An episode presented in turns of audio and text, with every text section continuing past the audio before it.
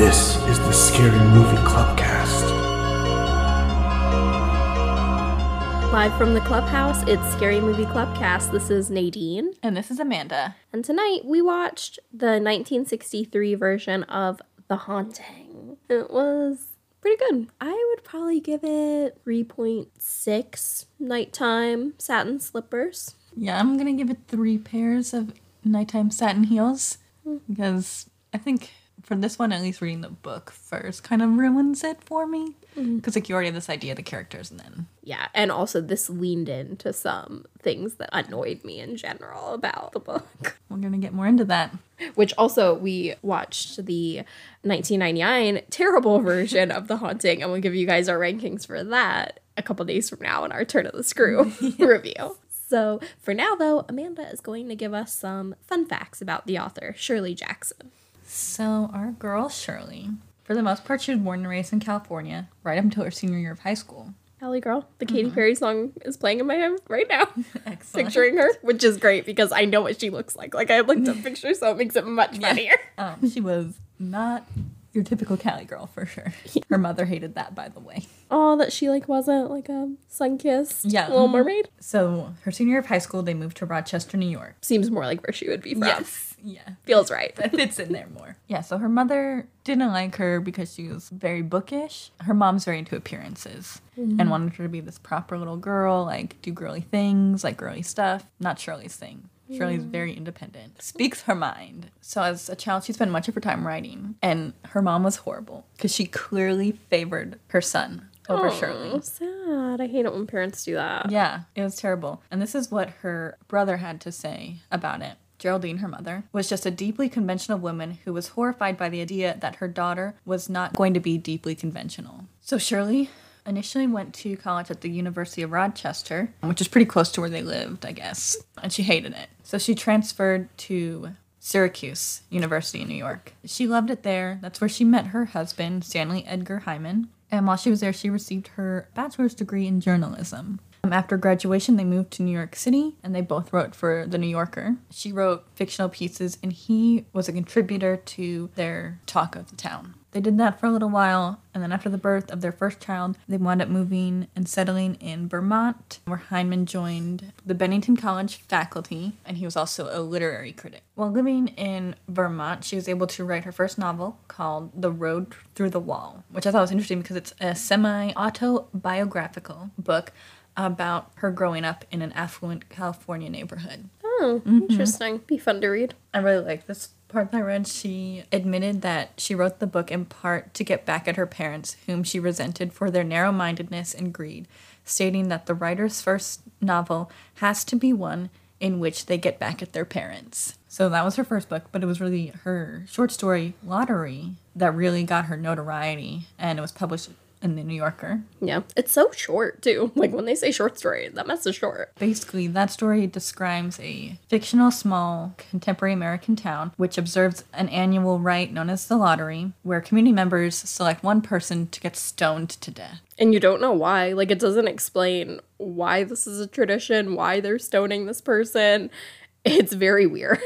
According to what I read, it's implied in the story that the lottery is a practice to ensure the community's continued well being, which kind of made me think of The Purge, in the idea that in the Purge movies, they start doing The Purge because it brings down crime rates when people are able to just like let it all out on their neighbors and other people and stuff like that. Uh, so there's a bunch of adaptations, several that were during Shirley's lifetime. So in total, Shirley wrote six novels, two memoirs, and over 200 short stories. But Hill House was published in 1959, which sadly was kind of towards the end of her life.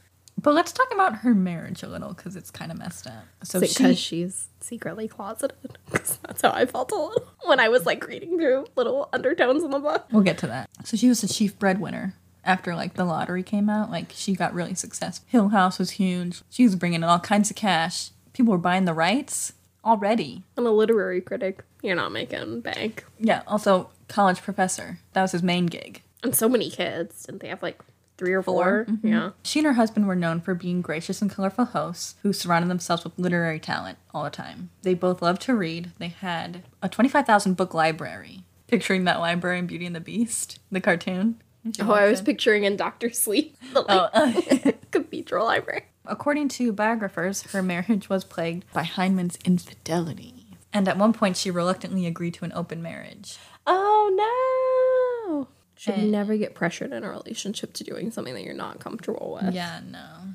But her time, it was so much harder because it's not like you could be like, "Well, I'm just gonna, we're just gonna divorce." Like, Yeah. I mean, you could, but not really. Women didn't have as many rights back then. Like, yeah, and then also, I was going to say, a lot of people think that she might have been a lesbian, but that's mostly like biographers. And there's like one book that talks about an analysis of her work, I guess, and like that like goes over like the lesbian undertones in her stories. Theo's definitely a lesbian. Am I right? I think so. Yeah, which is probably Uh-uh. why uh-huh. they made it in the show Hill House, and why Catherine Zeta-Jones's character is at the very least bi. And sometimes I think that Nell seems kind of attracted to Theo. Like, mm. I don't know. There's definitely like moments where Yes. it's like, Because she hasn't been out in the world, she doesn't know. honestly, though, Nell will just be happy to be loved and wanted by anyone. Mm-hmm. yeah. She'll take anyone. Yeah, and she also Shirley also felt really patronized as like a faculty wife, which in my opinion, like the fact that they called them called especially her a faculty wife is so condescending. Oh, yeah. Because she's such a successful writer. Like Yeah. she's way more successful than her husband Yeah. was ever gonna be. I'm the breadwinner in this house. Know your place. And so yeah, so she's a chief breadwinner, incredibly successful, especially compared to him. Her husband was in charge of all the money. No. Mm-mm. It's not uncommon for the time. Yeah. But there were plenty of wives who were handling the finances in their house. So I'm surprised that she let him. Yeah, and he would like give her like an allowance. Hmm. So she had to ask. I for would her own money. love for my husband to bring up the idea of giving me an allowance. I would lose my mind. But yeah, like I said, she didn't live very long. In the 1960s, early, her health started to decline due to weight gain and chain smoking, and she developed a heart condition that took her life in 1965 at the age of 48. Imagine how many more like things we could have had if she. Probably a lot because honestly, a lot of writers like hit their stride in their middle age. And look at Stephen King, still hasn't slowed down. Mm-hmm. Yeah, when she died, there was like a lot of posthumous publications of her mm-hmm. work, and like many, many years later, might have even been like 2007, someone found a box of like short stories and stuff she had written in a uh-huh. barn where they used to live. So cool. But also leading up to her death, she suffered from severe anxiety, which also stopped her from leaving the house, and which wasn't helped by the fact that she had colitis, which is an inflammation of the colon, which affects a lot of people today, and doctors don't know what causes it. The worst part was that at the time, treatments for these ailments were barbiturates, which didn't help because she was also taking amphetamines for weight loss. So just uppers and downers all day. This also didn't help her health because she wound up abusing these drugs as well as alcohol. But so in 2001, the Shirley Jackson Award was established in her honor. Cute. It is an award for outstanding achievement in literature for um, psychological suspense, horror, and dark fantasy. So, as horrible as her husband was, he did write this little thing that I thought was kind of nice, kind of sweet. Um, it's a preface to a posthumous anthology of her work. And he says, She consistently refused to be interviewed, to explain or promote her work in any fashion, or take any public stand and be a pundit of the Sunday supplements.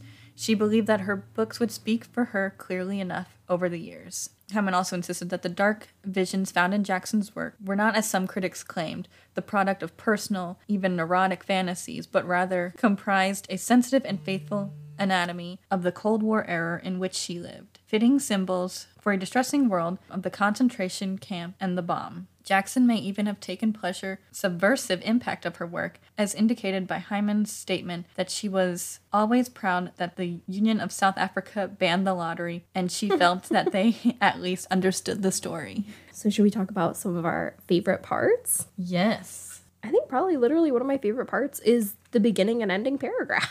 It is very good. It's so beautifully written. Yeah, and then like when they repeat it at the end, it like oh, it just sticks Chills. so well. Yeah, like it's perfect. Mm-hmm. I think that honestly my favorite part, and it's a really sad part, but I just really enjoyed it, was the part when Nell was like begging to go with Theo.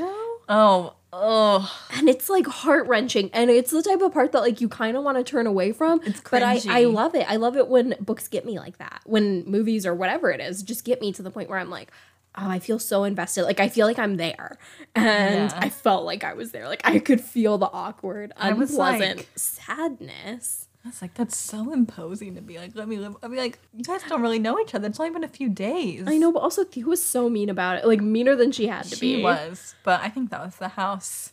One also I can get that she felt like so pressed. Like being like, okay, but no, like the answer is no. Um, I think my favorite parts are probably like I just like the beginning part is when you're like getting to know Theo and Luke and Nell and the per- Dr. Montague, and they're just like best friends, and you're like, oh, I just want this story to go so well. Like I want them to all be BFFs forever because they're all just like having this great time. You're like, oh, what a group. Well, the cute like campy vibe was really mm-hmm. adorable. Yeah. And very believable cuz like when you go through something weird with someone, you feel instantly like as if you know each other. It would be like if you got trapped in an elevator with someone, you'd be like, "Oh, well, we're about to become friends cuz we're going through this weird thing together."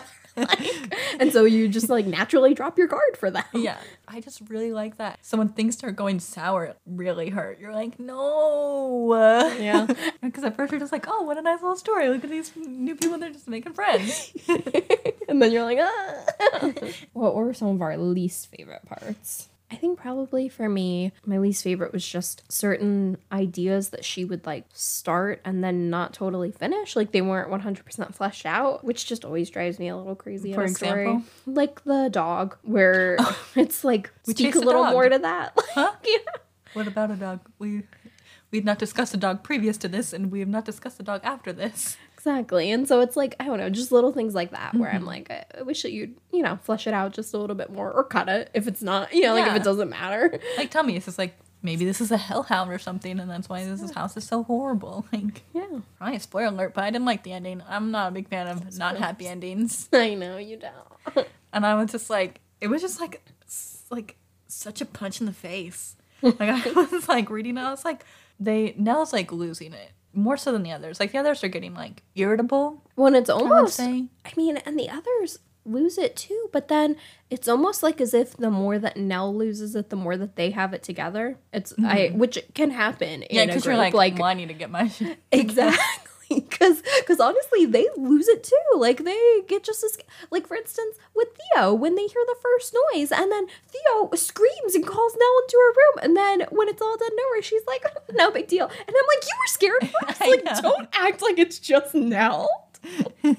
So Nell's at the peak of losing it, and they're like, "You need She to done lost leave." it. It gone. yeah, is is gone. They're like, "You need to leave. You need to go home." Dr. Montague's like, "I can't believe they let you stay this long. Should have had you go as soon as I saw that chalk on the wall." I know. And so she starts driving away in her car and decides to crash it into the tree. She's like, "You're not gonna tell me what to do. I'm not leaving this house." Yeah, and then at the last second, she's like, "Oh wait, what am I doing?" She comes to her senses for like a hot second right before she dies. Because I mean, she's basically been possessed, at least to Yeah. some degree, by the house. Yeah, especially all that dancing around and hiding from the others like a lunatic. like a child. Yeah. Yeah. Well, and you know, because at one point, uh, the line is something like, oh, I forgot about Eleanor. But it's like in Eleanor's mind, like her stream of conscious. You're like, oh no. also, I feel like endings in a lot of books are weird because it's going to be the same in Turn of the Screw where like the ending just happens so fast. Where you're like, You're like, man, wait, what? yeah, like we took like what three chapters getting her to Hill House, and now in like two pages she did. I know. We heard all about her like fantasies that she was driving there, her hmm. stop at the diner, Yeah. her life before running into some crazy old lady, Oh yeah. and just all this stuff. And then boom, she's dead. Book over. There's like one paragraph where they give you a quick like, here's what happened to everyone else, and then one paragraph where they're like, it's the same as the first paragraph, copy and paste. It's like you're holding something and then it's gone, and you're like, wait, what? And also, it makes me sad that we don't get to like hear about their reactions. oh yeah. Oh my gosh, like plot quality. Very good. I would say nearly perfect. To me, like just under. You know, you definitely like get to know the characters. Like you know, Nell's a little weird, and like Dr. Montague's like a total pushover, and his wife is insane. I know. I hated her so much. I found her to be very funny. And like, oh my gosh, like the part when she says something about the gun. I can't even remember what it is, but she just like pulls out a gun and then she's like, Don't worry, ladies, Arthur's a great shot. And I like laughed out loud. There were, I think that the little things that I would change is that it's like, in general, with the story, I want there to be like ebb and flow, like little mini climaxes and then mm-hmm, back mm-hmm. down. And this story does that, but it, I want it to feel like each climax gets bigger. I think that this did mm-hmm. that by the end, but not all the way through. Certain things felt bigger to me and then other lows, and I, it just didn't feel quite even keel, but pretty close. Like, not like so far. Scares. or some good ones. Yes. Personally, I think my favorite one is that one where Theo and Nell are sleeping in the same bed and the mm-hmm. hand holding. Yes, that was creepy when she was like, "Whose hand was I holding?" Which is crazy because it's like, I mean, I think they do a pretty good job of it in the Haunting of Hill House television show, but in the mm-hmm. movies, they botch it. Oh yeah, It's like such a scary thing to be holding someone's hand and then like realize, like, wait, I'm not holding the person's hand who I thought I was holding. There's only two of us in the room. Whose hand was it? probably my favorite like scary-ish part was part with the pounding and Nell and Theo are sleeping in different rooms and it's mm-hmm. pounding on the walls and then Nell comes into Theo's room and then says to it, "You can't get in. The door is locked." Whatever she says, and then it stops and then it giggles, it like mm-hmm. laughs. that part I like when I read it, I was like, "Oh, I don't like it." like an out of place laugh can do so much. it really does. You're like, no, no, no, that wasn't funny. Yeah, we're not laughing right now. Why are you laughing? You laugh when I make jokes. You're crazy. Something that I thought was interesting is like when I had read the book, I'd already watched the series, but way before that, I had seen the 1999 version of the film. And so I didn't really have any idea how true the film was to the book. I just think I knew that, that the one thing that they changed, they made it a sleep study instead of a paranormal phenomena study. And there's so much weird stuff happens with like the carvings and the statues in that. I was expecting more of that in the book. There's none of that. There's like mention of the one statue of Ukraine in the garden or whatever. Yeah, that she dances with. Yeah, but that's it. And there's like even in the show, like there's not that much emphasis on the statues. Like there's that weird like sunroom that they have with the Yeah, the statues in it. solarium. And the the opening sequence has like shows like a maze and then the statues like with terrified faces and they're like breaking apart and stuff. I was just surprised that there's like so little statue action. Yeah, they just made all that up. Yeah, like, it like- works. no, Like, it didn't. We like it. you didn't do a good job. They were like, we're blowing all our budget on CGI. Get ready. I would say the only reason that I could maybe understand why they thought that they would do it in that way, like in the, oh, instead of it being the person's interested in telling you that you're at a haunted house, the person's trying to see like fear and measure it and blah blah mm-hmm. blah is because I do find it weird in the book that they never suspect Dr. Montague. They accuse each other of like Yeah. a ton of things and they never accuse him and I'm like he would be my number one suspect. I mean, but that's also what they did in the 99 version. They're like they're like, "Oh, who put this paint on the wall that says welcome home now?" They're like, "Luke, Yeah. Theo."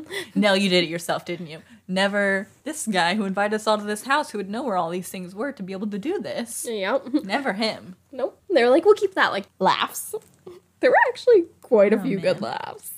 Oh my gosh, there's one funny one when Nell is in the bathroom taking a bath and Theo's out there impatient and Theo's like, if you aren't ready in three minutes, I'll come in and drown you. Theo's wild. Crazy thing to say. Which also, can we just talk for a minute about how Arthur definitely seems like Oh Mrs. Montague's mistress? Yes, 110%. They're doing it. No questions about Like, it. Why are you there if you're not? Also, how rude to bring your mistress on your poor husband's thing. A piece of work, that lady. When Luke goes up the stairs to like help get Nell down, and he's like threatening to push her and give her a shove, I was like, um, excuse me. No, no, no. Like I thought you went up there to save her. Which also then, oh my gosh, I love it so much the next day at breakfast when mm-hmm. Nell's basically trying to like act the way that she thinks that they want her to act so that she won't, you know, just breeze over. She's like, You Luke, you were very brave. And he's like, I was indeed. Yeah, and how about that song Luke sings? Oh yeah, little child's rhyme, but it's the creepiest one, and all of them are creepy. It's in it's in the Hill House series as well, but it's done creepily because that's how it should be. my gosh, when Dr. Montague's inviting them, he does like a list of all the amenities, and one of the things on the list is clean mattresses. And that made me laugh. Like, I would hope so. I love that Theo is just like, I'm Theodora, just Theodora. What are you, Cher? Because even Dr. Montague doesn't seem to know her last name. Is one, crazy. Because at one point he lists all their names and he lists first and last for Luke and now not for Theo. That was another weird thing that I noticed. In the 1963 film, her name is Nell Lance Oh, yeah. instead of Vance. That drove me crazy. Just like how they changed the one other. The Dr. Montague's not Dr. Montague. Yeah, he's some random other name. And it's like, why? Why have you done this? I have another really funny quote from Theo. It's where she says, I can be alone with my thoughts, particularly if my thoughts happen to be about murder or suicide. So dark. crazy. Theo's a straight up fire. Always crazy. Which I think that Theo is probably bi because she's also hard flirting with Luke. Yeah. I think that she wants him. Like the two of them like fight over Luke. Well, I think it's just Theo going after him just because she can. She likes the competition and she's like, Well, but Nell gets mad about it too, and like tries Well, to get his attention. I mean, Nell just wants attention. yeah, Nell just wants. And attention. so Theo's like, let's play a game. well, but Theo goes to her specifically and is like, "Let's not do this." Like, and Nell's like, "No, you're mistaken." And like that part was in the 1999 one too, where uh, then she like calls her naive, basically. I also thought it was so interesting that in both the movies they have the the doctor go up and help Nell from the spiral staircase. Book it's blue. Ooh, which another like underlying like LGBTQIA theme I thought was the fact that the house really only seemed peaceful when the older sister and her younger companion were the ones living in the house. Like that's the only real time that it seemed to be at peace. And I'm like, younger companion from the town. Mhm. I don't know what this is. She loved you so much that when you were gone, she eventually committed suicide. Found it. I dislike lobster, sleeping on my left side, and cracking my knuckles when I'm nervous, and save buttons. What she says in the movie is she sleeps on her left side because she hears you'll die faster. oh yeah, yeah, that's what it is. That's what it is. Because it'll cause heart problems.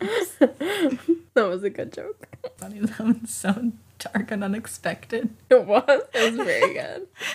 Oh yeah, which that's what it was. Is that the rest of it was a direct quote, like the lobster and the mm-hmm, buttons, mm-hmm. and then we were like, oh, but they added in that. The other thing that I thought was funny was when they do come down for the first breakfast, and Luke is in there. He's like, I hope you ladies are the kipper kind. and it just made me think of Mark Duplass and his weird love of sardines. I think I just thought of the Wild Thornberrys. Oh yeah. Oh my gosh, Nigel. so into it. Which also, I looked up the two books that uh, Dr. Montague's reading, like that he starts reading to them, and then he's like, and if I run out of it, I have this other book. They're two of the longest English language books in existence. like, not like the two, but two of. And then, like, how Nell is always repeating Journey's End and Lover's Meeting. No, yeah. So that's from Twelfth Night, mm-hmm. and essentially the thought probably behind it is something along the lines of like soulmates, like wandering the earth to find each other, and then when they do, their journey's over because they mm-hmm. have each other. It's almost like as if Nell is like saying it about the house, or really about anyone. It's like as if she would just take any soulmate. Mm-hmm. But it's like, at least in the beginning, when she like first says it, almost like she's found a family she prefers. Because her family's horrible. Oh yeah, her sister's the worst. Monster. Yeah, and her mom wasn't nice either. No.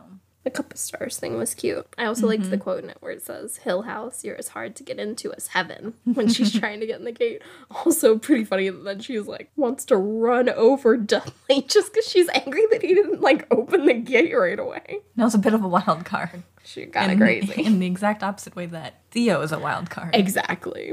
But yeah, Hill House. Loved it. I really, really, really enjoyed this book. I would probably give it 4.4 trees. The tree that killed Nell and the first wife. I'll give it four scarred murdered trees. This is a great book. All right, you guys, you can follow us on Facebook, Instagram, and Twitter at Scary Movie Clubcast and subscribe to our channel on YouTube. See you next movie night. And don't forget, there are 25 days till Halloween. Bye.